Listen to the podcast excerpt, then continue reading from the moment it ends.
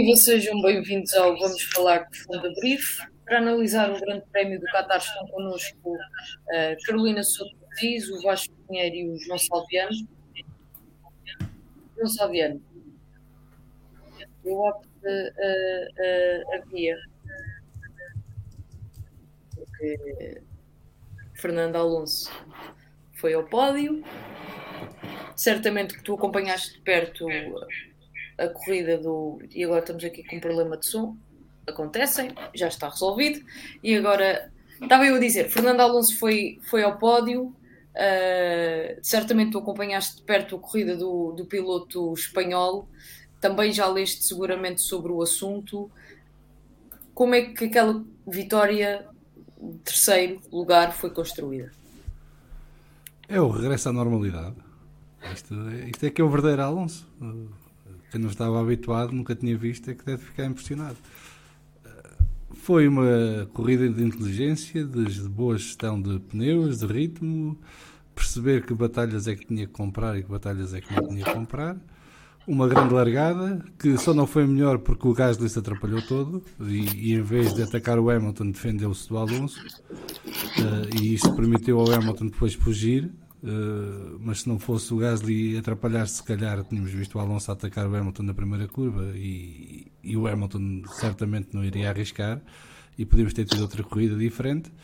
Uh, e depois foi uma corrida de, em que tudo decorreu bem, porque a maior ameaça era o Valtteri Bottas, que depois teve aquele azar que lhe arrebenta o pneu a uma ou duas voltas de parar para fazer a sua troca de pneus e com Valtteri Bottas isto seria quase impossível o Alonso ser terceiro. Uh, aconteceu o que aconteceu ao Bottas, a partir daí foi só resguardar-se do, do ataque que viria de, de, Sérgio Pérez. O mais impressionante, para quem ainda não viu as uh, mensagens de rádio, é que o Alonso uh, estava a antever a estratégia da Red Bull dentro do carro, sem ninguém lhe dizer nada. E portanto era ele que perguntava à equipa como é que é, o Pérez vai parar outra vez? Vai meter pneus novos para fazer a volta mais rápida? Vão-me dizendo, vão-me dizendo. E a equipa não lhe dizia nada. Uh, e ele depois é que percebeu o que é que estava a acontecer e depois faz aquela conversa rádio a pedir para o Esteban Ocon defender, defender-se como um leão quando chegasse o Sérgio Pérez. Uh, e pronto, é, é vintage Alonso. Uh, dei num carro que esteja ali com capacidade de estar no top 3 e ele vai estar no top 3. Uh, mais nada do que isso. Carolina, o, Virtual Safety Car já na reta final da corrida. Um, entra, o Virtual Safety Car entra a duas voltas do, do fim. Os pneus de, de Alonso, que são duros, estão com 30 voltas e Sérgio Pérez estava a 6,8 do piloto espanhol. Na tua opinião, este Virtual Safety Car foi ou não uh, crucial para o Alonso conseguir segurar o terceiro lugar? Isto tendo em conta uh, os pneus e uh, proximidade que o Sérgio Pérez estava? É assim, eu acho que hum, o, neste, neste, nesse contexto do, do Virtual Safety Car, uh, se calhar o Pérez teria vantagem sim, se não o tivesse apanhado. No entanto, eu numa luta Alonso Pérez eu se calhar aí dava um bocado, eu confio mais no Alonso, mesmo com os pneus mais desgastados, a conseguir defender a posição, uh, do que o Pérez uh, a conseguir ultrapassar o Alonso. Mas a verdade é que o Red Bull é um carro muito mais, muito superior à Alpine, por isso poderia eventualmente haver essa possibilidade de o Pérez conseguir ultrapassar o Alonso. No entanto, já vimos o Alonso com o Alpine dar uma bela dor de cabeça ao Hamilton em, que só permite passar 10 voltas depois, por isso eu acho que duas voltas não seria uma grande ameaça para o Alonso. Eu não sei se vocês viram o Alonso à televisão espanhola revelou que nas últimas 15 voltas andava a poupar à volta de meio segundo por volta, uh, porque estava tudo muito nervoso com os pneus. E ele então estava confiante que se fosse caso, se não houvesse o, o Virtual Safety Car, que pudesse defender-se de Sérgio Pérez mesmo que ele chegasse. Uh, se bem que o Sérgio Pérez encurta, encurta muita distância para o Alonso durante o Virtual Safety Car, o que não é uma, um encurtar a distância real, porque ele acaba a 3 segundos do Alonso. Uh, mas se fosse em tempo real, o Pérez não, não sei se conseguiria encostar no Alonso nas três voltas que faltavam. Eu acho que houve muita gente que teve, uh, houve muitos pilotos que tiveram muita sorte com este Virtual Safety Car, porque eu acho que a corrida tinha mudado muito, uh, tinha mudado. Se, se, se tem havido safety car, se calhar quando o Bottas quando aconteceu ao Bottas a primeira vez o rebentar os pneus, se calhar a corrida tinha mudado bastante, mas eu acho que muitos pilotos tiveram muita sorte com este último Virtual Safety Car. Muito bem. Mas se houvesse o Virtual Safety Car no, quando foi o Bottas, se calhar muitos deles tinham parado para, para mudar, mudar de pneus, aproveitavam essa ocasião. Sim, sim. Podia deixar tudo na mesma no final. Ainda antes do Virtual Safety Car, Vasco, houve um momento na, na corrida. Uh, ao, por, ao longo de toda a corrida, o Fernando Alonso chegou a ser uh, o melhor dos outros. Uh, não foi sempre, verdade, uh, foi pontualmente, mas quando também não foi o melhor dos outros, esteve a um ritmo que o permitiu estar pelo menos entre o top 5. acontece que à volta 42, a Red Bull decide parar Sérgio Pérez quando este estava à frente de Alonso, no terceiro lugar, a 5,5 segundos do piloto espanhol. O que eu te pergunto é: o que é que a Red Bull estava a ver que mais ninguém estava a ver? Se calhar estava a ver a degradação dos pneus, não é? E uh, aquilo que depois acabou por acontecer uh, uh, com, com, com, o Bottas e com os dois Williams. Parece-me que, que, passou um bocadinho por aí. Um, eu acho que, que, que, aliás, não foi só o Red Bull que, que teve essa estratégia. Uh, Parece-me pelo.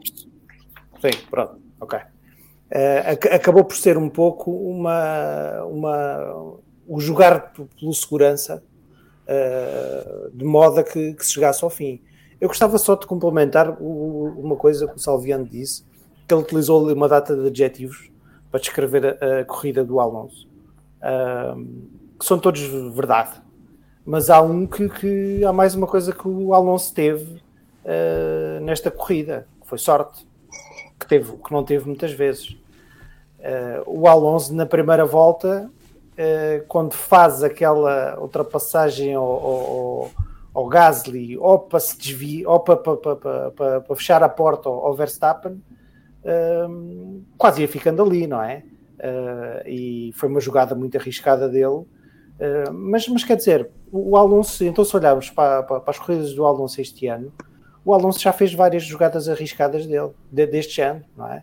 E houve algumas vezes que não foi tão bem sucedido, como por exemplo na Turquia, em que fez aquele, aquela partida brilhante e que por pouco que não ficava, creio que também era em quarto ou quinto lugar, e foi exatamente o Gasly que, que, que lhe dá aquele toque e provoca que, que, que ele perca uh, aquele Sim, mas fantástico. É que teve sorte. A sorte do Alonso foi que o Gasly não viu. Pois, muito possivelmente. Não, mas, mas o que eu estou a dizer é uh, a sorte também faz parte dos grandes campeões, não é? E das grandes corridas uh, e dos, dos, grandes resultados. Como o azar também muitas vezes faz parte dos maus resultados. Agora, nada disto tira brilhantismo ao que foi a corrida do Alonso. Que, é porque, porque, porque há uma coisa que, que, que, que eu, eu acho que ainda não ouvi ninguém dizer, não, não quero ser aqui pioneiro, mas, mas, mas, mas vou-me atrever a dizer isto, que é por muito que, que, os, que os Alpine tivessem um, um ritmo de, de, corrida e de qualificação uh, e um bom andamento para o circuito do, do, do Qatar, não nos vamos esquecer que, que, que, que estavam a batalhar com, com Red Bull. É basicamente isto, quer dizer, e, e, fazendo menos uma paragem, isto só demonstra a forma inteligente como o, o Alonso conseguiu gerir a corrida dele. E, Mas o Alonso sobretudo a primeira Alpine, porque. Sobretudo o primeiro stint. Red Bull que talvez o Sérgio Pérez parasse, que se não parasse. Mas o Sérgio aliás, Pérez tinha pneus 4 voltas mais, é mais isso, velhos É isso, Alviano. o Sérgio Pérez, se não parasse, aqueles duros terminavam a corrida com 37 voltas. Quando ele para, aqueles duros têm 22 voltas. Se a Red Bull tivesse tido uma outra estratégia na primeira paragem, ou seja, o erro já vem de trás, possivelmente o Alonso não teria o, o terceiro lugar, porque Sérgio Pérez uh, facilmente. Isso, isso ficou bem patente. Uh, o, o, isso ficou bem patente na forma como, como Sérgio Pérez passou o Ocon. Claro que eu não estou a querer comparar o Ocon com o Alonso. Claro que o Alonso tem muito mais radice o, o, Ocon, o Ocon, Mas o Ocon sacrificou a volta dele para, para fazer com que o Pérez perdesse tempo. E eu entra mal sim. na reta da meta por causa disso. E tá bem, mas, mas, para o DRS. Está bem, claro que sim, mas a, questão é que, por muito que o, o Ocon seja um, um, piloto difícil de ultrapassar, que é, basta ver a, corrida que fez na Hungria, que teve o Vettel 78 voltas a, a a morder-lhe os, os, calcanhares e nunca, e nunca, nunca cedeu. O, o, que é facto é que uh, não existe nenhuma me, falta de mérito. Uh, é, é, impossível não tirar mérito ao que, o, ao que o Alonso fez, sobretudo no primeiro stint, que estende uh, os pneus macios ao nível do que os outros estenderam quase de médios. Eu acho que isso isso é, é, de, é de tirar o chapéu. Muito bem. Tu há bocado, Vasco, estavas a falar de que, que, o Pérez não foi o único piloto em pista a ter a estratégia de, de duas uh, paragens. Por exemplo, Lando Norris saiu de quinto, parou à volta 26 e à volta 50, uh, fez um stint de. trocou duros e depois médios, acabou em nono. Gasly saiu de terceiro, parou à volta Sim, 14. O, o, o Lando Norris teve um furo, atenção sim. Uh, Gasly saiu de terceiro, parou à volta 14 e 36, acabou em 11 primeiro. Salviano, já que queres falar sobre o assunto? um, não, não, o caso eu... do Norris é que sim, o sim. jogo de pneus cedeu e portanto ele foi obrigado a fazer aquela paragem que não sei se estava prevista nas contas da McLaren e que os colocou atrás dos dois Ferrari e, e consequentemente custou dos pontos no Campeonato do Mundo na luta pelo terceiro lugar. A minha, a minha pergunta servirá uh, para isso, para tu dizeres isso e desenvolveres essa ideia, que é, uh, pelo exemplo destes dois pilotos, cada um com as suas particularidades, também de outros em, em, em pista, uh, estou-me a lembrar, por, por exemplo, de Tsunoda, dos Alfa Romeo, de o AS não conta muito para as contas, mas, mas enfim, foram pilotos que também optaram por eh, a estratégia de duas paragens. Se podemos dizer que a estratégia de duas paragens uh, é ou não, funciona ou não, ou foi a estratégia mais, melhor, foi ou não a estratégia mais acertada? Ou poderia ter sido acertada se tivesse sido bem gerida? Mas não foram só as O Lewis Hamilton faz duas paragens eh, por resposta ao tá bem, mas o Lewis Hamilton faz duas, faz duas mais uma no fim para a volta mais rápida. Uh, não, eu acho que a estratégia de duas paragens era a correta. Uh, a questão é que houve pilotos como o Alonso que conseguiram gerir os pneus para fazer só uma. Não, uh, tens N pilotos no top 10, tirando os dois, os dois primeiros e o Sérgio Pérez, tirando os Mercedes e os Red Bull.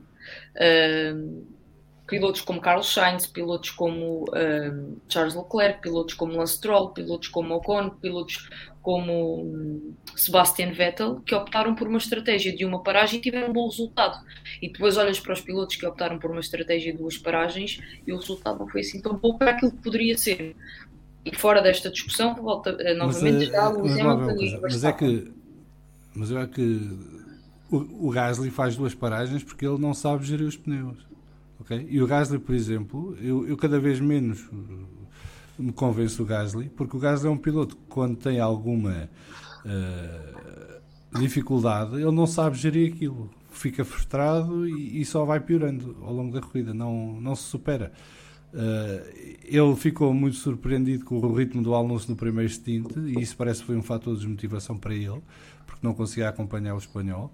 Uh, para mais cedo que o normal porque presumiu que fosse problema dos, dos pneus. O Gasly uh, o segundo o mais lento em pista. Pois, o mais segundo, lento no segundo jogo pneus volta a fazer o mesmo. Uh, e, e, inexplicavelmente começa em segundo acaba em décimo primeiro. Uh, inclusive atrás de Sebastian Vettel que tem o azar que tem na largada, arriscou demais e correu mal a coisa aqui quase para o último e que depois recuperou até o décimo lugar. Agora, eu acho que em termos de ritmo puro, se fosse bem executada a estratégia, as duas paragens era provavelmente a melhor estratégia. Uh, por isso é que, que tu vês o, a reação da Alpina ter resultado a uma paragem, porque eles estavam a rezar no fim. Uh, aquilo, no fim já, já se benzia toda a gente. Aliás, ao Alonso já nem diziam nada. No fim, era mais deixa de estar quietinho, vai estar, no teu cantinho, não, não te esforces muito, que é para isso chegar ao fim. Um, agora, é assim, eu acho que esta, esta pista era uma pista nova para toda a gente, ninguém tinha muita noção do que é que iria encontrar. Acho que encontraram um asfalto melhor do que aquilo que esperavam. Uh, e com mais tração que, que esperavam, pelo menos de acordo com o que o Nuno Pinto disse no, no podcast Eleven, uh, a pista era melhor em termos de asfalto e era melhor uh, do que o que esperavam em termos de condução. Opá, eu acho que nestas alturas vem ao de cima a experiência também do, dos pilotos, não é? E, e, não é à toa que no top 10 vamos encontrar o Hamilton, o Alonso, o Vettel pilotos mais experientes souberam contornar as dificuldades, adaptar-se rapidamente à pista e extrair o máximo de performance que podiam. Pá, e depois vês os colegas de equipa deles. O Bottas teve o azar que teve, mas se não fosse, tinha acabado em terceiro lugar, provavelmente. O Ocon uh, acabou em quinto lugar, fez uma grande corrida também. Uh, Epá, não, não consigo avaliar. Acho que uma paragem era uma estratégia arriscada, correu bem a alguns, correu mal a outros. Uh, e por isso é que tiveste quatro carros que tiveram problemas de pneus porque estavam a apostar nessa lógica. Uh, depois, a, história do Virtual Safety Car no fim ajudou quem estava com os pneus mais usados, porque aquelas voltas a ritmo lento, sem forçar nada, uh, deram vida aos pneus não é? e, e, fizeram com que eles pudessem aguentar as posições até ao final. por isso, o que eu acho não, estranho, não te consigo responder e o que me leva a perguntar isto é que entre os pilotos que, que e agora alargo a discussão a, quem quiser falar sobre o assunto, entre os pilotos que uh, contam, uh, top 10, o único que teve uh, problemas verdadeiramente, tirando os dois, os dois Williams, foi o Bottas, também aquilo médios com 35 voltas e o furo do Lando, mas médios com 35 voltas também já é pedir uh, a Deus Nosso Senhor para, para meter Mas ali eles, estavam, eles tinham um problema. Uh, a Mercedes tinha um problema e arriscou. Uh, e eu, eu gabo isso à Mercedes, porque a Mercedes estava a tentar encontrar uma janela para poder parar e sair à frente do Alonso. Porque eles queriam evitar sair ao pé dos Pérez. Uh, e a luta era para o Campeonato do Mundo de Construtores. Não era pelo pódio em si, era ficar à frente do Red Bull. E o, foram esticando a corda até, até conseguirem ter essa, essa janela. Só que, entretanto, o pneu cedeu. E, e o que parece é que o pneu cedeu sem aviso. Portanto, ele não teve nenhum indicador. Porque, por exemplo, o Hamilton e o Verstappen, uh, numa dos destinos, tiveram um indicador de, de, das trepidações do pneu, não é? Vibrações. As vibrações. E isso antecipou as paragens dos dois. Uh, o Bottas não teve nada disso. Aquilo de repente nem o Bottas, nem o, Mas foi Latifi. O Latifi, o Latifi, o Latifi foi uma coisa muito estranha. É que o pneu passa em cima da curva e puf, é... Pois o Latifi acho que até tinha acabado de dizer que estava tudo bem com os pneus. Sim, sim, sim. Logo sim. a seguir, duas ou três curvas depois, rebenta. Portanto, é coisas da Pirelli, não é? Esta Pirelli continua a brilhar. Eles achavam que tinham que dar um show no final do, da corrida. Mas o que é giro é que antes do Grande Prémio, e antes de passar a palavra ao resto do painel, mas antes do Grande Prémio, já não lembro quem é que falou nisso, mas houve alguém que dizia que isto era uma pista que poderia proporcionar o mesmo tipo de desgaste dos pneus que vimos em Baku. Uh, e ao fim e ao cabo não foi de forma tão espetacular como Baku, porque uh, nenhum deles rebentou na reta da meta e, portanto, foram em zonas mais lentas. Uh, mas de, foi no mesmo género de, de rebentamento de pneus que vimos em Baku. E, portanto, a Pirelli continua a brincar com, com essa brincadeira. Mas pegando nisso, o que estás a dizer, eu também ouvi esse, esse, essa notícia, esse comentário. O que, o que eu acho grave é que depois de um ano em que já aconteceram os problemas que, que aconteceram com pneus e que, uh, e que de alguma forma uh, a Pirelli arranjou aquela solução ou aquela desculpa manhosa que, que, que todos nós sabemos, uh, vindo para um, para, um, para um circuito que se sabia que, que tinha um asfalto muito abrasivo, apesar de trazer as, as, as, as misturas mais, mais duras, uh, não soube dar às equipas as indicações uh, ou os parâmetros de modo a que isto não acontecesse. Porque vocês imaginem lá que isto acontecia com o carro do Verstappen ou do Hamilton. Isto podia decidir um campeonato do mundo. Ou seja, a Pirelli poderia ter decidido um campeonato do mundo. Eu acho que as Calma, corridas. Faltam duas corridas. E uma delas eu sei que é sim. a Arábia Saudita. Sim, já lá vamos à Arábia Saudita. Uh, mas acho que isto, isto, isto é grave e demonstra um certo amadorismo da, da, da Pirelli na forma como aborda estes, estas questões. Eu acho que por muito que a Pirelli tenha uma, uma escuda-se sempre nesta, muitas vezes nesta resposta que é estamos a fazer o que, o que nos foi pedido.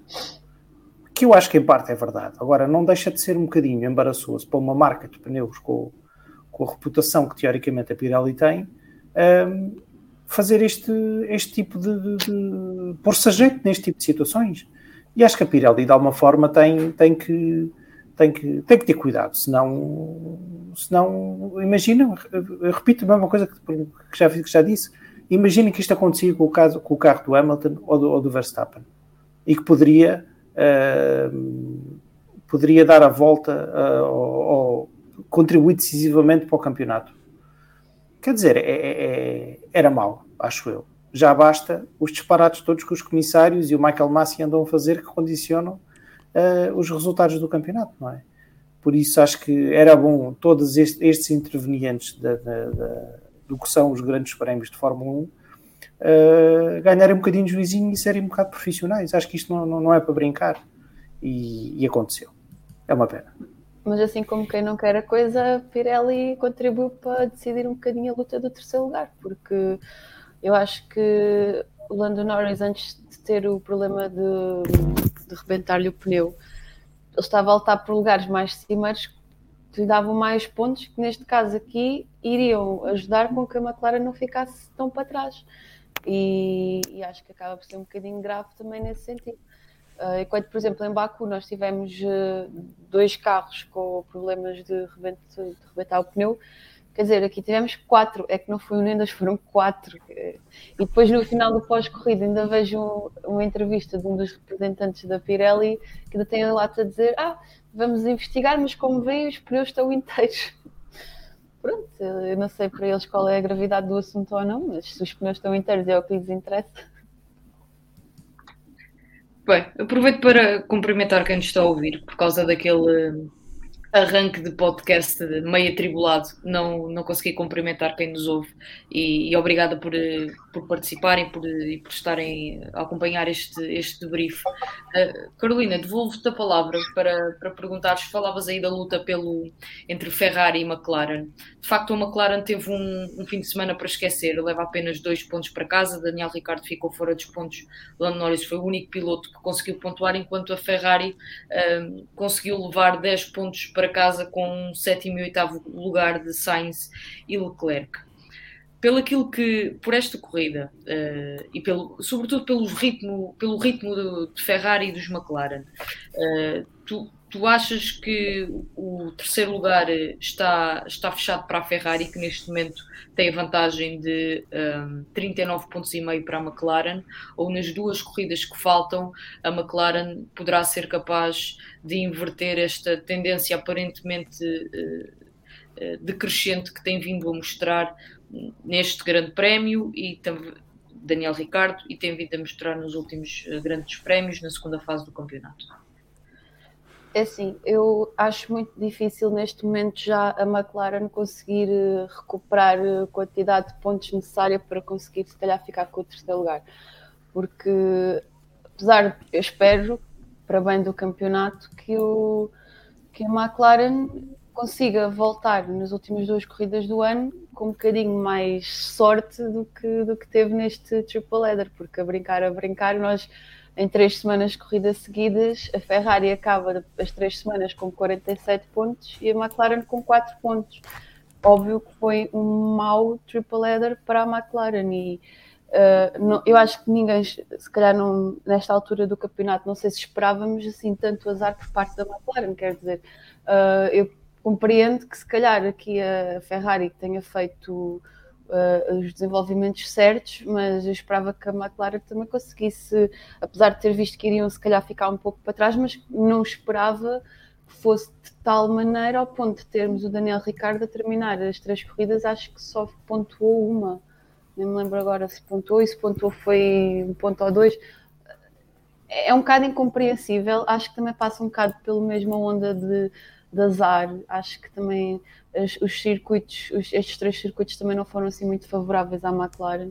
E, e, depois o único circuito em que iriam conseguir fazer, uh, puxar um bocadinho mais de pontos para, para o lado, neste caso para o lado do Lando Norris, pronto, tivemos o, o, espetáculo da Pirelli, mas eu não a não ser que a McLaren regresse agora nas duas rondas finais a ganhar, a fazer um 2 novamente em ambas as corridas. Mas infelizmente eu não estou a ver isso acontecer, isso é genial mas infelizmente não vejo isso acontecer. Espero, espero que venham um bocadinho mais recompostos, sim, consigam lutar, mas não estou a ver que consigam já recuperar o terceiro lugar, infelizmente. João, Salviano e Vasco, querem acrescentar alguma coisa ou podemos ir eh, à linha da frente? Só dizer que não, não foi só a Ferrari que, que colocou a McLaren neste, neste nesta situação. Uh, a primeiro lugar foi a própria McLaren, porque abdicou de desenvolver o carro a partir da pausa do verão. E, e portanto, uh, a partir daí estavam, puseram-se a jeito. Depois uh, vimos um, ressurgimento primeiro da Alpine, que depois se apagou, mas que regressa agora aqui no Qatar, e também da Alpha Tauri, que de repente conseguiram lutar com os McLaren em qualificação e em corrida um, e que fizeram muitos mais pontos. Aliás, a Alpine fez mais pontos nos últimos 3 ou 4 grandes prémios do que, do que a McLaren. Uh, ou de Itália, do Grande Prémio de Itália para cá. A Alpine faz mais pontos que a McLaren. Portanto, há aqui várias coisas que condicionam este resultado da, da McLaren. É um bocado de desilusão para quem viu a primeira metade do campeonato, mas a partir do momento em que se desiste esta temporada, entre aspas, estas coisas acontecem e as outras equipas não estão paradas. E, e, e custa-me entender um bocadinho a, gestão que é feita dos próprios pilotos, porque aquilo os pilotos parecem uma montanha russa, não é? Tanto estão num pico de forma como de repente desaparecem.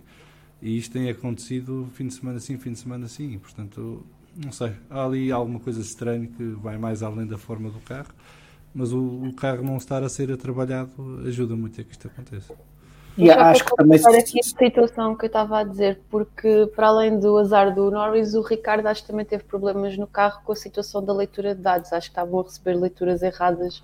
Uh, pelo que ele disse no final da corrida, uh, as leituras que eles estavam a receber não eram as certas, ou seja, não estavam a conseguir jogar os dados para fazer uma boa gestão de corrida. E acho que isso também foi mais uma das situações pela qual ele também não consegue. Ele tinha, tinha problemas de combustível, não é? Sim, eh, as leituras que eles estavam a ter do combustível, aquilo estava tudo errado, não estavam a ter os dados certos. Foi, houve ali uma desconexão qualquer.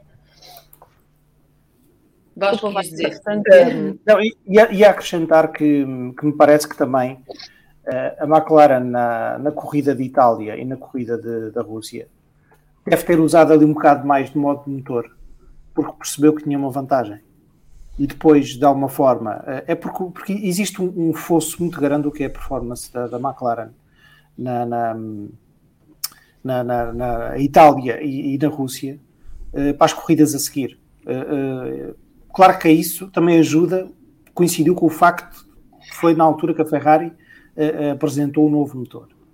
Agora, um, eu concordo um bocadinho também com o que o Salviano disse, que é se calhar foi um, um, um gamble demasiado grande uh, apostar em duas corridas quando faltava uh, um terço do campeonato. E, e, nós percebemos quando tivemos cá o João Rodrigues, não vamos falar de fundo, que, que a McLaren parou completamente o desenvolvimento. Uh, e pronto, e acho que isso já lhes custou o terceiro lugar e vamos. E pronto, e, e muitos milhões devem ficar pelo caminho. Simplesmente Bem, não deixem no quarto, não é? Sim, isso dificilmente eh, vai acontecer. Sim. Temos campeonato. O Alonso ainda vai fazer mais um pódio ou outro. Opa! Epá, aí desculpa lá, desculpa lá, eu não. não, não... Só que achei antes, O homem agora foi ao ah, tá mas, mas vamos lá uma coisa, ó oh, oh, oh, Salviano. Eu não quero fazer aqui já uma antevisão do balanço da temporada, mas uma das grandes desilusões deste ano é a Alpine. Porque repara uma coisa, a Alpine vem, do, uh, vem de um ano uh, passado, em que fez pódios, mas em que era muito mais regular, então Renault. E este ano tem um carro que, que é completamente inconsistente. Ainda chegaram Ora, a ora, É pelo sim, mas eu não sei se. eu- mas eu não sei se isso se deve a Alpine ter andado de facto para trás, ter ficado mais lenta, porque eu acho que não ficou. Deve-se a um ressurgimento muito forte da Ferrari e um, um pico de forma espetacular da McLaren na, na primeira metade do campeonato, que empurra os carros do- da Alpine para trás. Acredito É que possa. É, pá, tá bem, mas, mas eh, é um bocadinho estranho. Como é que uma equipa que. E aí é preciso olhar não só para o que foi a temporada de 2020, mas também para o que foi de 2019. Que a, a Renault estava a ter uma evolução consistente. E este Mas, eh, ano, por muito que isso seja verdade, que estás a dizer que os outros, se calhar, andaram mais. e Não, acho que nesse isso, mas aspecto. O carro, da, o carro da Alpine Renault para o ano passado. Não desenvolveram mais nada. Está bem, mas mesmo assim. Por exemplo, o motor, o motor que está a ser usado, o motor que está a ser usado não sofre uma evolução desde 2019. Está bem, mas o motor é a parte que menos se calhar se pode criticar na. na, na... Não, mas Não, faz não. diferença. Está bem, claro que faz diferença, eu não estou a dizer o contrário. Agora, ah, daí, uh, eu, lá vai uma coisa, eu concordo contigo e assim por baixo que, que podem existir mais pódios. Agora, não me parece, acredito que ma- que mais depressa possam acontecer por, ah, por se calhar. ah, corridas que, que te- que tenham alguns elementos de surpresa, como provavelmente pode Ah, acontecer na Arábia isso. Saudita. Agora, por, por pace puro, tenho algumas dúvidas. Mas é que este pódio foi por pace, não foi por, por sorte. Eu sei que foi, mas, mas também foi único. Porque tu não consegues encontrar uma consistência entre o que é este resultado e os, os outros bons resultados da Alpine. Foi único esse- porque combinou um conjunto de fatores que se vão repetir na Arábia Saudita, por exemplo, que é um traçado que é favorável ao Alpine, curvas médias e de alta velocidade, tem poucas curvas lentas outra vez, eh, um, um- traçado que depende muito da potência do motor e do deployment do motor ao longo da, da volta. Portanto, não excluo a Alpine de estar outra vez em grande forma em Jeddah, se se, correr em Jeddah. A Abu Dhabi já tenho as minhas dúvidas, mas em, em Jeddah acho que tem tudo para a Alpine repetir o brilharete. Não sei se dá pódio, mas dá para estar ali no top 6. Pois não sei. Ah, tenho alguma Mas eu em Jeddah estou a contar com outros, outros fatores externos. Sim, eu também, eu também. Mas isso não é para. Até porque há ali um DNF que resolve muita coisa. E, portanto, há a acontecer. Ah, pois, pois. É, Fala e do- sobretudo do depois de, de- ainda, não falámos disso, mas sobretudo depois da, da, da- da decisão ah, ah, que foi tomada, quanto a mim bem, em relação à questão do, do, do- do incidente do Verstappen no Brasil, mas que foi mal tomada no Brasil. Eu não tive a oportunidade de falar disso na, na- na última edição, porque tive aqui um problema em casa de internet e de repente fiquei sem internet. Foste Mas censurado. gostava de dar. Foi censurado, mas agora ninguém me cala. Força, Vasco. Força. Força. Eu acho que Dá-lhe. o Verstappen deveria ter sido penalizado por aquela manobra pelo Lewis Hamilton, princípio, por ter posto o Lewis Hamilton fora da, da pista. E, e para mim a razão principal, e, e para já acho mal por várias razões. Em primeiro lugar, Eu, por porque, acaso, não é por aí que acho que ele devia ter sido penalizado. Doutor, eu não me interrompi porque não estava cá, portanto não me interrompa agora. Faça um favor.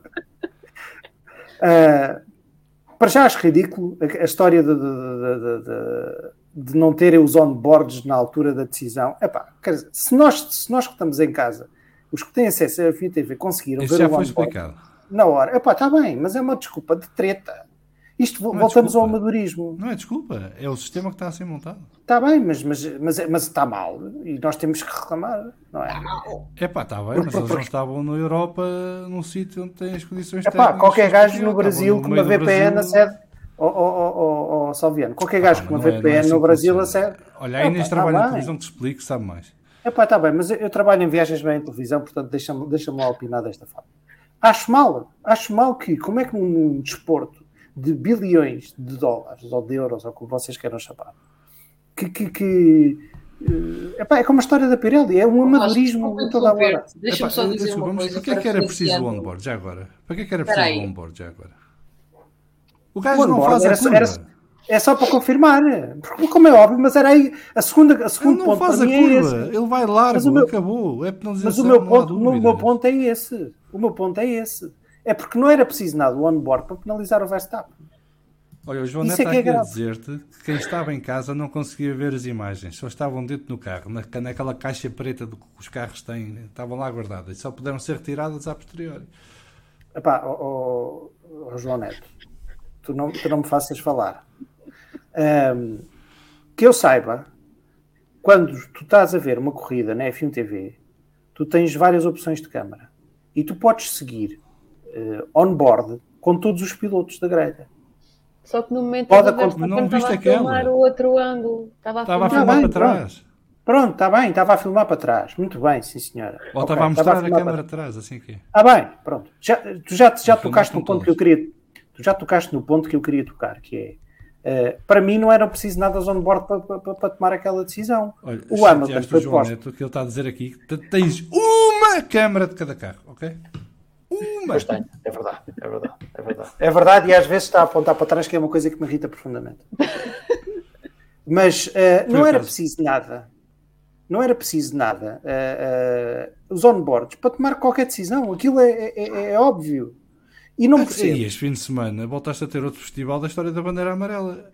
Então, se não viram respeitar a bandeira amarela, era preciso esperar 12 horas, receber os pilotos. Não, não era, Ou- não ou era, é respeitaram. amadorismo. Agora, o, o que, o que eu acho que isto é grave é, voltamos outra vez à questão da coerência das decisões, voltamos outra vez à questão da, da- da- da- no- dos marshals ou do- do- dos, dos stewards não serem rotativos, que é sempre a mesma treta de conversa. Mas acho que mais grave do que isso é, eh, mais uma vez, uma decisão destas poderá ter afetado a decisão do Campeonato do Mundo. É só, é só isto que estamos a falar, não é? E, Não, é- é- e acho que, sobretudo, abre, abre aqui uma. cria um precedente muito grave. Que, segundo eh, foi noticiado, na sexta-feira uma- houve uma reunião de pilotos com o Sr. Massi que, ehm, que parece que aquilo houve- teve ânimos exaltados. Ao ponto de dizerem que o Jorge Russell foi muito eloquente naquilo que disse, portanto vejam lá. Ehm, e porque, porque parece que existe o sentimento que tudo pode ser feito desde que exista uma eh, escapatória de asfalto do lado de lá. É este o sentimento que existe. E isso acho que é um precedente muito grave. Porque imagina lá que agora, na Arábia Saudita ou em Abu Dhabi, o Bottas, a, a mando de alguém, ou porque o Bottas vai embora e não lhe apetece, faz isto com o Verstappen. Por exemplo. Ou, ou Não- não tem que faz ser isso com o penalizado. Ou o Pérez faz isso com o Hamilton, ou até se calhar é o Jorge Russell Lá está, Que já esse é o está tal contratado DNF para a que pode resolver muita coisa. Pois está. O Jo- Jorge Russell faz, um, um- um- faz isto ao Verstappen, por exemplo. Porquê? Já está contratado pela Mercedes? Ou, ou até, ou até o Latifi? Por que não? Por isso isto abre, um- abre um precedente muito grave. E, e- e- e acho, que- acho que é, é- é assim. Não, não é assim que um campeonato do mundo se deve decidir. Eh, Nós, claro que, e sobretudo os mais velhos, já vivemos um bocadinho estas coisas. eh, nos tempos do Senna e do Prost e do Schumacher. Uh, quer dizer, o Schumacher ao menos punha os gajos fora e, e, e Sim, não o Senna dúvidas. também. E não havia dúvidas. Não havia boards e essas tretas. Era, era, era, era, era trigo limpo. E acho que isto cria um precedente muito grave. Uh, uh, se bem que vai tudo ficar na mesma, já sabemos. Portanto, é, Não, é- mas eu é acho com- que é grave, que eu acho que é grave foi o que se passou este fim de semana, só para ficarmos no tema dos Marshalls e do Massi. Porque o Massi, mais uma vez, mostrou o banana que é, cria uma confusão que ninguém se entende. Eh, e depois acabam os pilotos por ser penalizados. Eh, acabam o Marshall por ser metido à colação porque estava a fazer o seu trabalho. Eh, quando, epá, o, o Horner chamou Rogue ao, ao Marshall, não é?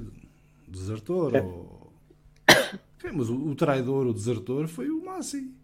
Então a direção de corrida levanta as bandeiras amarelas no sistema. Quando está o carro do Gasly parado na reta da meta.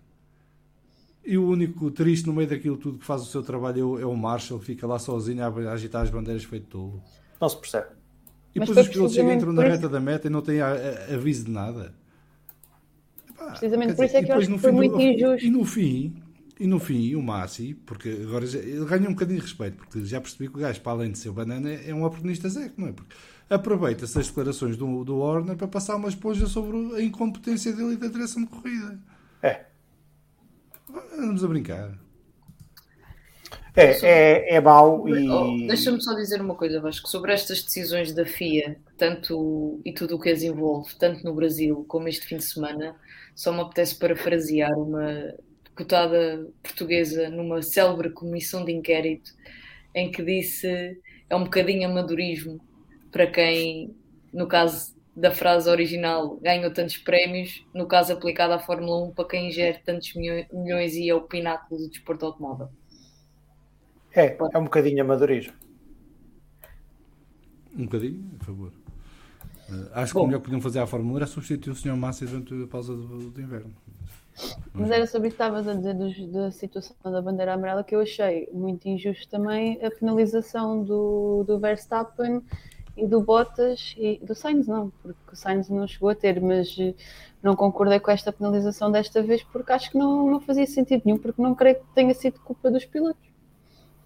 Quando se vê perfeitamente. Têm culpa, têm culpa ou têm uma cota parte de responsabilidade, porque a partir do momento em que veem um carro lá parar, têm que abrandar, não podem continuar Mas o, o Verstappen ainda não tinha visto, ainda não tinha chegado à zona onde estava o, o Gasly, no momento em que supostamente passa uma bandeira amarela, mas que no dashboard dele não há qualquer, não há qualquer não indicação.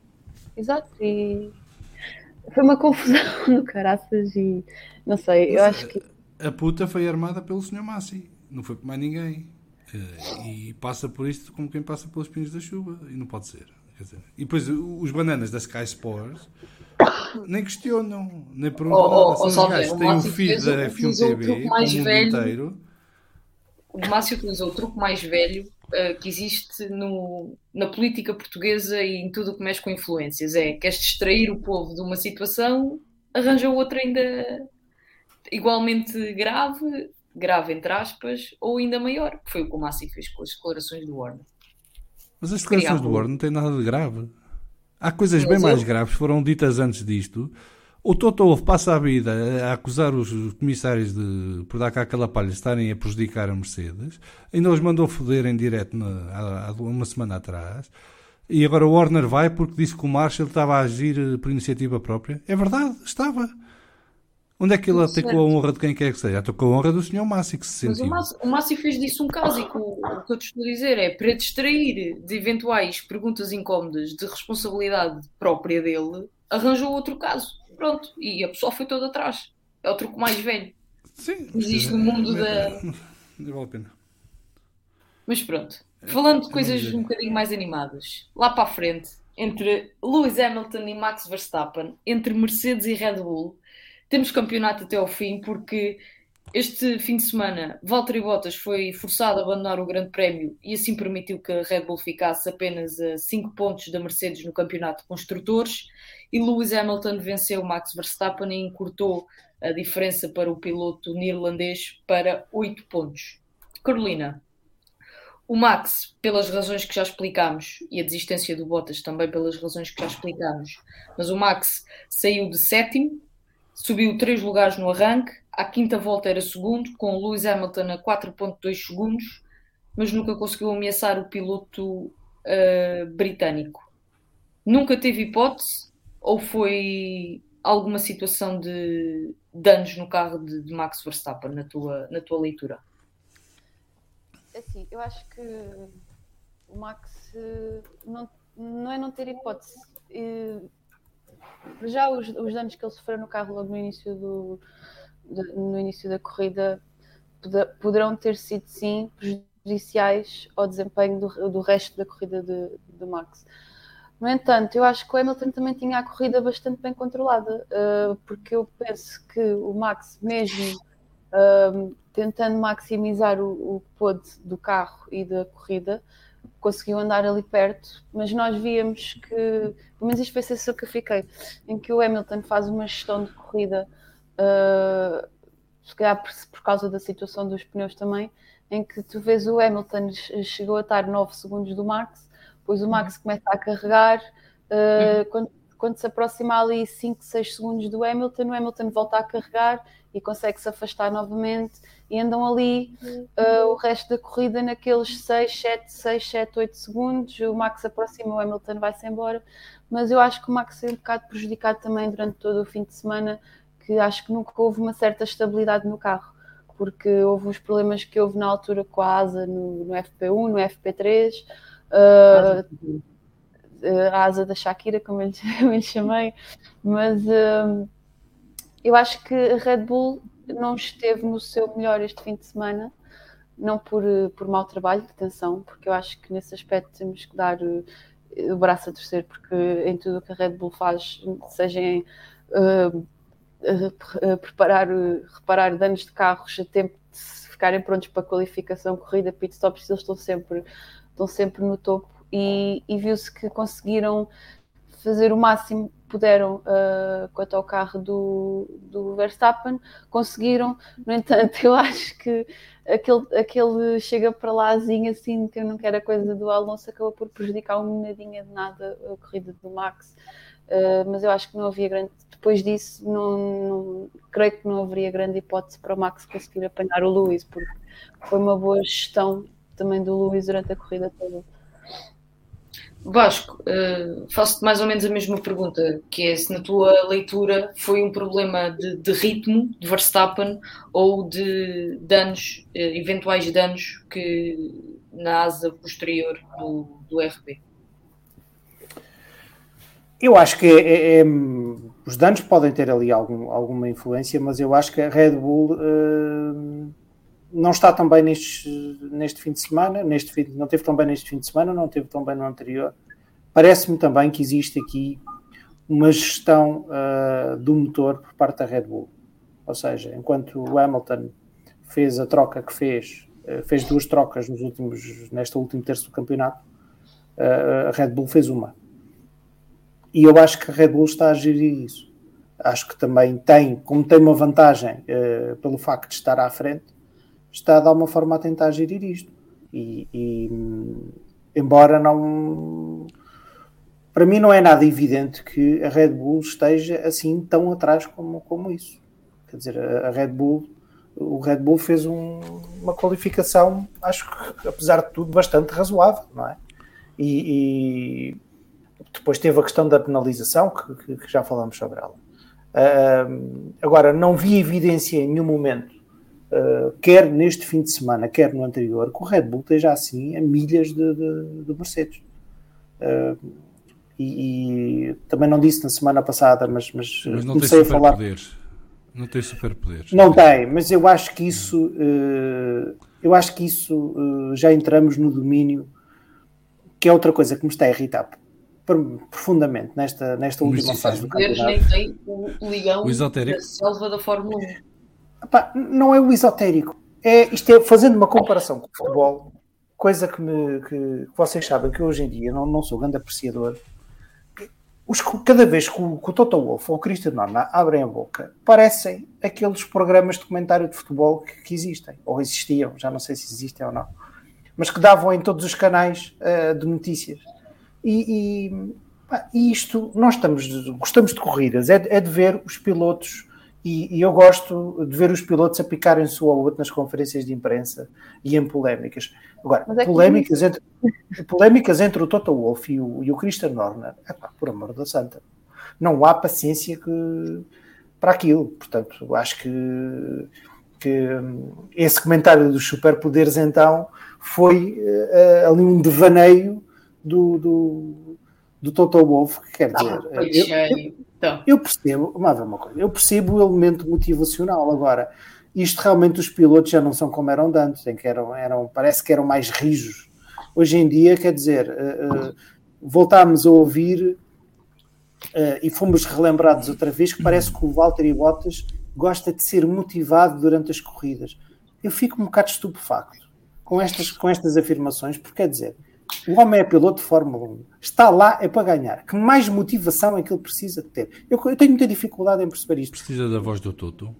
Está bem, mas para mim a, a voz do, do Toto faz-me lembrar a do, do, do, Terminator. Quer dizer, se já estamos no mundo deviam dizer o salário durante a corrida. Era a melhor motivação. Eu, eu por acaso acho humilhante o gajo virar-se para o Bottas vai buscá-los, vai buscá-los.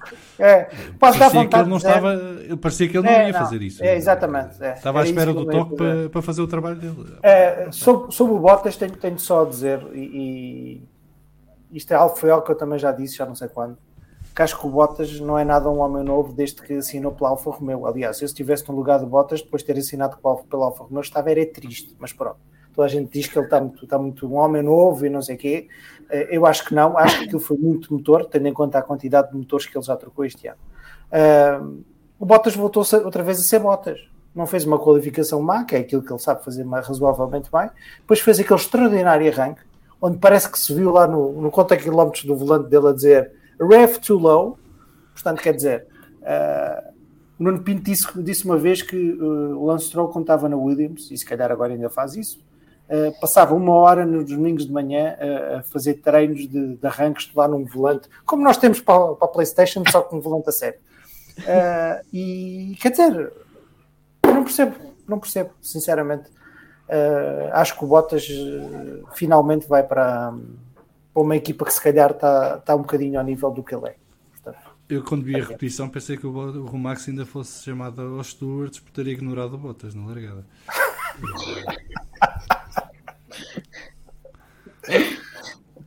o Max passa por ele como se ele não estivesse lá. Dizer, é... Não, não. Eu, eu, eu lembrei-me de outra coisa. Se calhar ia em excesso de velocidade. Sim, isso também. Oh, Salviano, tenho aqui, li uh, uma informação que carece de ser confirmada, não sei se me podes ajudar, que é uh, Lewis Hamilton, e, perdoem-me se isto for uh, já conhecido e de conhecimento geral, mas é que eu tive os últimos uh, dois dias no meio de uma floresta e, portanto, estou assim um bocado desfasada da realidade. Mas li que Lewis Hamilton não utilizou no Qatar o motor que tinha utilizado em Interlagos, o, a tal grande potência da Mercedes. Pois não sei, isso foi o que o Luís disse. E o Toto também disse isso. E eu, se fosse ao Max, tinha dito no domingo de manhã: eu estou a usar o de Silverstone. Pronto. Mas vão usá-los, uh, vão usá-lo, supostamente, se isto tudo for verdade, uh, no próximo Grande Prémio. Posto isto, uh, como é que se explica a diferença de Mercedes Red Bull neste Grande Prémio? Porque a semana passada era um motor que era uma grande potência e que deu ali um extra de cavalos. E esta semana é o quê? a asa traseira da Red Bull que não funcionava. Eu não sei se vocês seguiram o, a saga da asa traseira da Red Bull, aquilo lá o flap do DRS ia a abanar. O, o atuador, ou como é que aquilo se chama, não conseguia aprender a fixar a asa e isso estava a causar problemas no, no carro e podia causar a, a algum protesto por parte da Mercedes, porque mais uma vez teriam que trabalhar no carro em Parque Fermé. Uh, o João está aqui a dizer que a Red Bull ainda não conseguiu afinar a asa da frente nova contra a asa traseira. Pois aquilo parece estar a causar problemas. Eles tiveram que recorrer a uma solução extrema, que foi colocar a asa de maior carga aerodinâmica na parte traseira do carro. Portanto, é uma asa que eles usaram no México e no Mónaco. Uh, e isso resolveu-lhes o problema da asa traseira, mas retirou-lhes capacidade de, se calhar, fazer uma volta melhor em qualificação que é aquela que fizeram. E depois na corrida, com a, com a, história da penalização, perderam um único trunfo que poderiam ter, que era o Max largar melhor e passar o Lewis na primeira curva. Uh, e depois ser ele a gerir os ritmos da corrida em vez de ser uh, o perseguidor.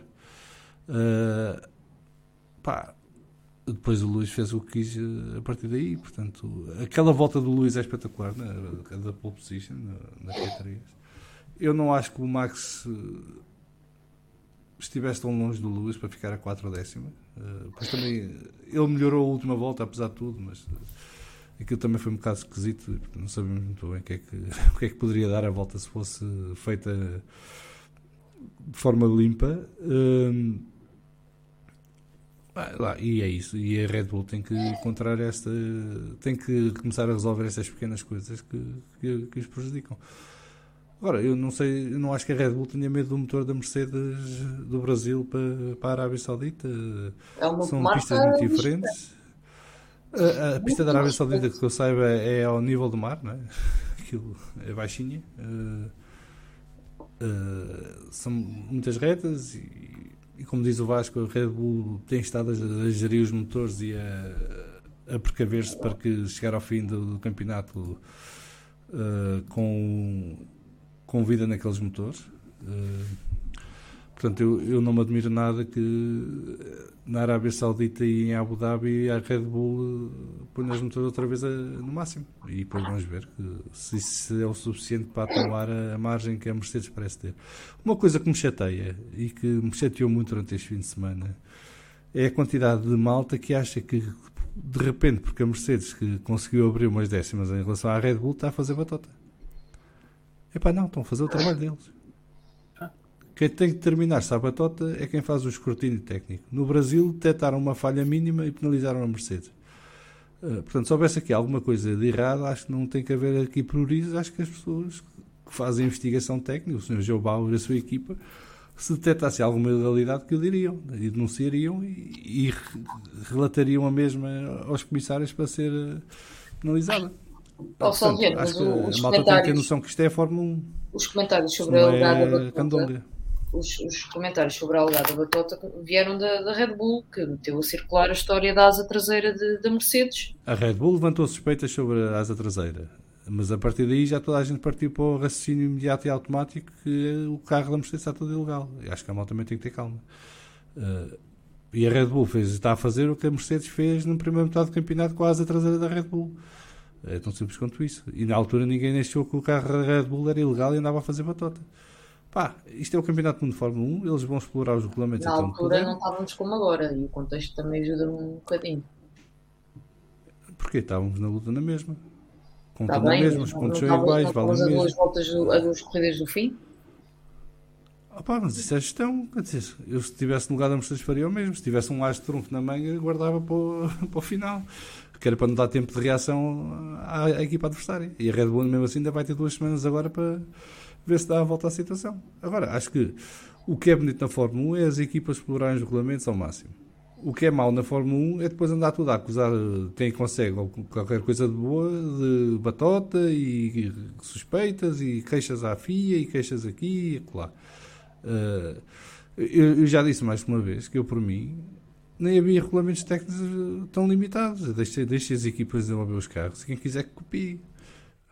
Não, se não tem arte para inventar, que copie. Deixa estar. Uh, a Red Bull que, tira um coelho da cartola agora, se quer ser campeão do mundo, faça por isso. Não esteja à espera que caia do céu. Se bem que a Red Bull está numa situação ingrata, sobretudo o Max, nem tanto a equipa, porque aqui o Alexandre está a dizer que só somos batedores quando somos apanhados. Ora, lá está. É assim que funciona na Fórmula 1. Um, o Max está numa situação ingrata porque ele, se calhar, nesta altura, pensa que já deveria ser campeão do mundo. É? Porque Silverstone e Hungria devem estar atravessados. Uh, mas não é. E a equipa dele tem que extrair décimas onde puder. Não é estar a, a deitar a toalha ao chão e a dizer que os outros é que estão a fazer coisas que não devem. Eu acho que aí falta um bocadinho a Red Bull, uh, uh, aquilo que a experiência uh, trouxe à Mercedes de ganhar os últimos sete campeonatos, ou os últimos seis campeonatos, não sei sete. Não, sete, sete, sete. se contarmos com o do Rosberg. eu acho que a Mercedes tem essa experiência de, de, de se calhar ser um, um pouco mais resiliente uh, e de ter uh, essa cultura vencedora, uh, que é uma coisa que eu, eu não vou-vos confessar que pá, gostei muito de ter visto o Hamilton ganhar da maneira que ganhou no Brasil e gostei muito de, de, ter visto o Hamilton ganhar agora no, no, no Qatar. E também gostei de ver a postura que, que a Red Bull teve nestas duas corridas de, de alguma forma, se contentar com o segundo lugar, porque é preciso saber gerir isso, é preciso ter uma equipa e um piloto e uma estrutura toda formatada para não entrar em pânico por de repente estarem a perder uma, uma, uma ponta final de, de, de performance que, que, tiveram, parece, durante toda a temporada. Deixa Mas parece que a Mercedes está, está, nesse aspecto, tem uma vantagem. Sobre isso estavas a dizer, a dizer de gestão, queria só dizer eh, uma coisa relativamente à corrida do Max. A sensação que eu tenho, eh, que foi depois confirmada à volta 20 e qualquer coisa no Team Radio do Max, é que o Verstappen deixou de. começou a gerir a corrida, o segundo lugar, à volta 6, quando pergunta à equipa sobre eventuais danos no carro. E a partir daí, se nós formos olhar uh, para os tempos que, que ele faz, são tempos, por comparação às 5 primeiras voltas, se bem que aí estava claramente a puxar uh, pelo, para subir de lugares, uh, são tempos de quem não está a forçar o ritmo para ir buscar um piloto que está a 4 segundos. Olhar até a gerir o motor, não é? A ger... eu, a, o que eu quero dizer é que à volta, para mim, à volta 6, o Max percebeu que ia ser segundo e tomou a decisão de vou gerir este segundo lugar porque mais vale Uh, um segundo lugar. Se bem que depois lá mais para a frente se fartou e quis fazer umas voltas mais a sério. Certo. Ele disse que let's Lá have some acredito. Estava a adormecer já. Exato. Mas para mim, e, e é de facto extraordinário para mim, eh, e não é por ser o Verstappen, é, é quando tu percebes que um piloto nas, eh, na- nas primeiras 10 voltas da corrida percebe eh, que não tem capacidade para ir buscar o primeiro lugar e, como está numa luta de campeonato, decide, e tem hipótese de a vencer, decide assumir o segundo lugar eh, e, e aceitá-lo e preservá-lo até ao fim. Eh, e depois o Não é a Max primeira vez que ele faz isso. não é a primeira vez isso que na ele faz Turquia, isso. por exemplo. Não é a primeira, mas eu eh, notei isto na corrida do Max e já vi, e, e, aliás, E, aliás, fez isso no México também. Quando percebeu que ia ter uma grande vantagem para os trás, também começou a gerir foi, foi, corrida. sim. E isto para mim pode ser uma vantagem, só no final é que saberemos, mas é uma vantagem que, que a Red Bull tem dentro da equipa, é ter um piloto que consegue, eh, que ainda não foi campeão do mundo, que tem consciência que está na luta, mas que consegue aceitar o segundo lugar em prol de um. Mas tem um- um sogro do caraças. Pá. Tá bem, Salviano, até logo. Até logo. Pá, e queria dizer isto: de... eu nunca acreditei que o Max conseguisse vencer aquela corrida, eh, e acho que o próprio Max, pela sensação que tem, até pelos, pelos tempos, eh, abdicou de, de ir à luta pelo primeiro lugar e percebeu que não conseguia. Faltou o safety car. Sim, possível. Com Ele safety tinha, car, ele tinha provavelmente um. Ele teve um. Ele deu um toque num dos corretores numa das primeiras voltas e danificou uma parte da asa da frente que lhe estava a tirar algum ritmo. Não devia ser muita coisa, mas fazia diferença. Pá, portanto, eles devem ter, deve ter ficado à espera que houvesse um safety car para encostar no Lewis e tentar a sorte. Não aconteceu. Pronto. Não valia. Aliás, depois tinha outra sorte. É que atrás dele tinha o Alonso que estava a abrir um fosso para toda a gente tremendo, porque o Alonso estava a fazer o seu ritmo e não era ameaça. Aliás, ao fim de 10 voltas já estavam os dois com a janela para parar nas boxes, o Hamilton e o, e o Max. Uh, portanto, isso dá para fazer tudo depois. É? O Hamilton também passou a corrida a gerir. Sim, sim. Só apertou o ritmo quando o Max apertou quando se, estava- se fartou a estar ali a dormir. Isso é. Uh, Isso é... portanto, eles- eu acho que os dois fizeram dois grandes, os dois fizeram duas corridas belíssimas. uh, sem erros, uh, a atacar não tinham que atacar, uh, a defender não tinham que Fizeram a defender. corrida que se esperava de ambos, digo eu. Mas sabes que numa vista geral, numa vista geral, eu acho que este fim de semana foi mais positivo para a Red Bull do que para a Mercedes. Porque eu acho que a Red Bull teve a sorte também do, do Bottas ter acontecido o que aconteceu e o Max soube maximizar a corrida dele, parecendo que não, eu acho que aquele ponto da volta mais rápida vai fazer uma grande diferença. E eu acho que este fim de semana acabou por ser um bocadinho mais positivo para a Red Bull. Até conseguiram encurtar o- os pontos de tabela de construtores. E mas isto, é a volta mais rápida foi uma grande jogada da Red Bull, porque a Red Bull basicamente manteve o Lewis sob pressão só para isso. Poderem ser eles a parar à volta 56 sem dar hipótese ao Lewis de responder, porque o Lewis não podia Claro. parar primeiro e perder o primeiro lugar.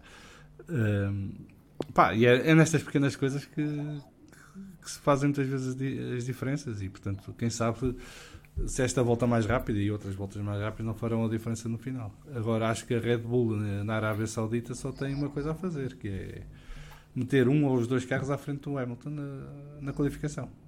Dê para onde der. É. Nem que estiquem o motor ao, ao máximo e seja para deitar fora a seguir aquele grande prémio. Mas eles têm que colocar o Lewis numa situação de ter que atacar. E ter que atacar eh, naquela pista, acho que só de pensar no assunto já mete medo. Eh, Vamos ver se vai é haver. que- ver se Epá, eu não. Eu, eu ouvi o que o Nuno disse e até já descrevi. Aquilo já é assim há uns anos, valente, sabe agora. Isto não é novidade. Normalmente Jeddah é, é a cidade mais visada pelos ataques do- que vêm do Iémen. Eh, epá, e normalmente não acontece nada porque os sauditas têm os sistemas antimísseis deles e tudo mais. E, o- e os ataques são sobretudo a refinarias da Saudi e Aramco, não, não são propriamente algo civil. Uh, portanto, eu duvido que daqui até lá que haja mudança de plano.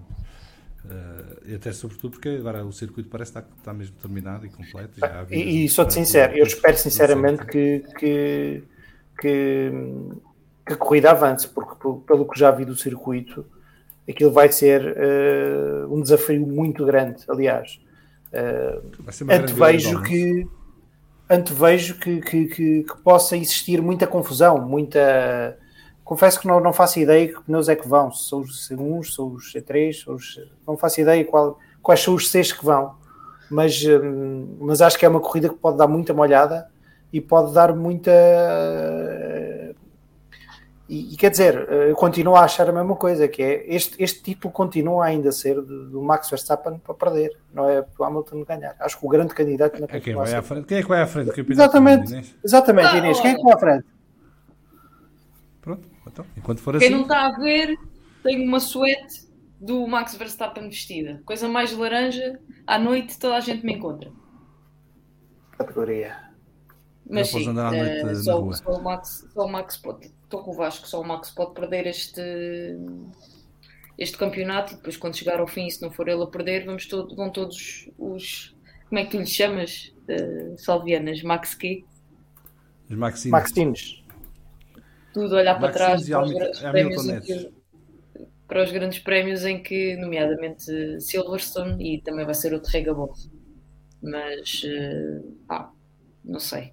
Vamos ver nos próximos dois grandes prémios. Acho que o Max, e, e só para rematar aquilo que estava a dizer há bocado, eh, muitas vezes a fibra de um, de, um, de um, campeão do mundo de Fórmula 1 vê-se também na, na, gestão que faz das situações e se calhar se fosse outro qualquer já teria puxado ou teria arriscado mais, uh, por exemplo, nesta corrida e teria ido atrás do, do Lewis Hamilton ou de outro piloto qualquer, noutra circunstância qualquer, teria, não teria tido a consciência de que não tinha capacidade para.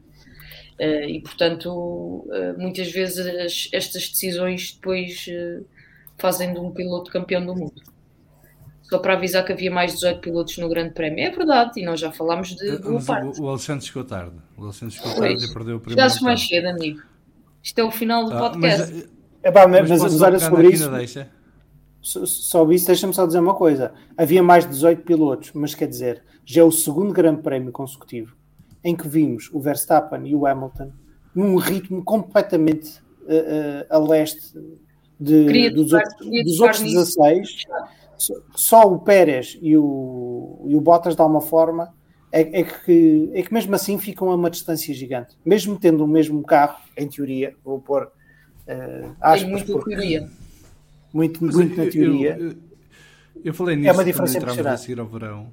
Eu, quando falámos da segunda metade do campeonato, eu disse que os segundos pilotos não iam contar tanto como as pessoas pensavam e que não iam ter acesso às mesmas ferramentas de trabalho que o Lewis e o Max iam ter. E isso começa a ficar cada vez mais óbvio, porque de facto eles não conseguem sequer ficar perto deles, nem, nem, nem, vê-los à distância. Ficam a mais de 10 segundos numa corrida, é uma loucura.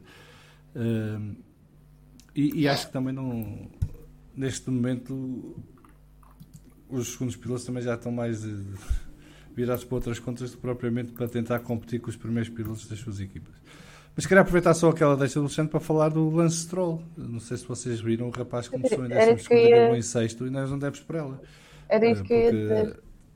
Mais uma vez a realização de corrida foi espetacular. A mostrar os, os mesmos carros de sempre. Eu gostei muito porque era muitas vezes o Alonso, mas epá, acho que passarmos uma corrida em que há um gajo que só desce muito para sexto e ninguém percebe muito bem como, uh, acho que é assim no mínimo estranho. Uh, mas, mas olha, ainda bem. Lance, ainda sim, bem, porque eu acho que o, o, Stroll tem, o Stroll esta época, e era isso que eu até ia perguntar, não sei se iam falar do piloto do Dio ou não, eu arriscava a dar um bocadinho o piloto do Dio ao Stroll precisamente porque eu acho não, que... Não, não, não. Não, mas atenção... Eu, eu gostava de falar sobre a votação que foi feita. É só porque a situação uh, do Stroll esta época tem sido um bocadinho não sei, é, eu acho que ele tem, tem, tido muita, muito azar. Tem, eu acho que no, no, desenrolar disso tudo e contra todas. Aliás, e nós vimos a qualificação dele no sábado, o que ele disse do carro e isso tudo. Isto acaba por ser uma boa coisa. Eu acho que faz falta ao Stroll já um bocadinho deste. Se isto for um boost final para ele, boa sorte. Pá, espero que sim, espero que corra bem o final da temporada, que acho que ele merece. Desculpa, Vasco, ias falar. Não, não vai dizer um... nada de jeito, preocupes. Sim, não, não, não, adiante, adiante, adiante. adiante. Não, diz lá, diz lá, queixa-te lá da votação do, do ah, a, votação, a, votação, a votação teve. Eu escrevi uh, num dos meus uh, muitos tweets que faço que parecia umas eleições em Cuba. E, e acho que, que, que, que aqui o meu protesto formal, que acho que, que concordo, concordo com a Carolina. Uh, é claro que o piloto do dia é o Alonso, como é óbvio. Mas acho que, que e estou a brincar com esta votação, como é óbvio. Mas acho que, que, que o Lance Stroll fez uma grande corrida. E foi uma pena, outra vez, não, não, não temos visto. Uh, Sim, ele, o Ocon, o Ocon também fez uma boa corrida. Sim, é injusto é injusto porque qualquer piloto que vá ao pódio sem ser os três do costume tem que levar obrigatoriamente o piloto do dia, não é? Isso é quase tipo uma obrigação. Mas, mas, quer dizer, se formos por essa lógica, eh, eh, não é essa lógica que estás a dizer, Carolina. Sim, das grandes recuperações, o Sérgio Pérez também fez uma grande corrida agora. Eu, eu acho que é um bocadinho, valorizo mais o sexto lugar do Stroll de décimo segundo para sexto do que o, o, décimo, o Pérez que vai de décimo primeiro para quarto, que tem um Red Bull. Portanto, quer dizer uh, acaba por ser um bocadinho. Uh, não, não é bem a mesma coisa. Mas pronto, adiante. Não, e é mais, e, e, e mais uh, gratificante ainda para o Stroll, porque contra todas as advertências que teve e que tem tido ao longo da época, quer dizer, já estava na altura das coisas lhe correrem bem, digo. Mas só para saberes, Vasco, que esta votação do Driver of the Day deste fim de semana. Quem ganhou? Quem ganhou? Acho, acho que foi a mais participada até hoje na história é pá, como é óbvio, das nossas como é votações no Twitter. Portanto, acho que isso diz tudo eh, e não preciso dizer mais nada. Eh, mas isso falaremos amanhã com mais detalhe no, no Vamos Falar de Fundo. É como não vou estar no Vamos estar. Falar de Fundo amanhã, tive, tive que, que dizer isto hoje. Acho que era. era... está dito, pronto. Foi um momento Bem. bonito do debrief. Inês. Alexandre, uh, estratégias ao longo da época fica para amanhã, amigo, porque nós já estamos a bater uma, uma hora, já analisámos o essencial do, do debrief. Não sei se alguém quer acrescentar mais alguma coisa. E, e ignorámos os outros 18 pilotos, não é? Uh, ignorámos Sim. os outros 18 pilotos, prova comprovada no, no início deste, nos primeiros, sei lá, 40 minutos deste podcast, meia hora. E portanto é assim. Quem não gosta, olha, gostasse. Exato. Vou brincar, Alexandre. Vou ouvir outros. Vou ouvir outros. Alguém quer acrescentar mais alguma coisa? Está feito ou não? Acho Antes que me interrompa. Salviano, vais me interromper ou não? Não, não, tenho que guardar coisas para amanhã, porque senão amanhã estamos lá calados. Muito bem. Então Estou amanhã vamos com o Alexandre falar... a fazer perguntas de cena. Amanhã é a festa do Alonso. Amanhã é a festa do Alonso. Amanhã às 7 vamos falar de FUN em direto nas eh, plataformas habituais. Nós voltamos eh, dentro de duas semanas para analisar o Grande Prémio da Arábia Saudita. Espero bem que começar esse Grande Prémio com uma vitória de Max Verstappen e aviso já o Alexandre que se o Verstappen ganhar e se por acaso for campeão ou quando for campeão, o debrief é monopolizado todo sobre para, para o Verstappen. Portanto, olha, amigo, se não quiseres ouvir, não ouves. Estou obviamente Portanto, a brincar. Vai ser, vai ser um, um episódio de debrief que vai ser recheado disto. Pierre Gasly, what has happened? We need to know who's going to come out in front as we see Lance Stroll hitting the barrier and going over the curb one more time. É, tal e qual. Ah, não, não. Sei, eu não vi, o meu aparece aqui que não conseguia reproduzir, não sei o que é que foi. Verstappen, era o momento Lance Stroll no, no Mónaco. Ah! Ai, gajo, não, Verstappen. Bom, Maltinha, até, até daqui a duas semanas que isto já está a descambar. Foi um gosto, como sempre. Beijinhos, saudinha, que a coisa está em Portugal outra vez a apertar um pouco e queremos ficar todos uh, bem de saúde. E eu já tenho amigos que chegam com Covid. Sim, aguentem lá o barco, eu quero ir aí para, para o Natal. Ex exatamente. Ah, acho que estás seguro, amigo. Acho que até, até o Natal a coisa, não, a coisa não fecha. Mas pronto, até daqui a duas semanas nós voltamos para mais um do Brief. Até lá, beijinhos, abraços e divirtam-se e vejam corridas em, em loop, que é isso que se quer. E não se chateiem. Abraços, beijinhos. Beijinhos e abraços.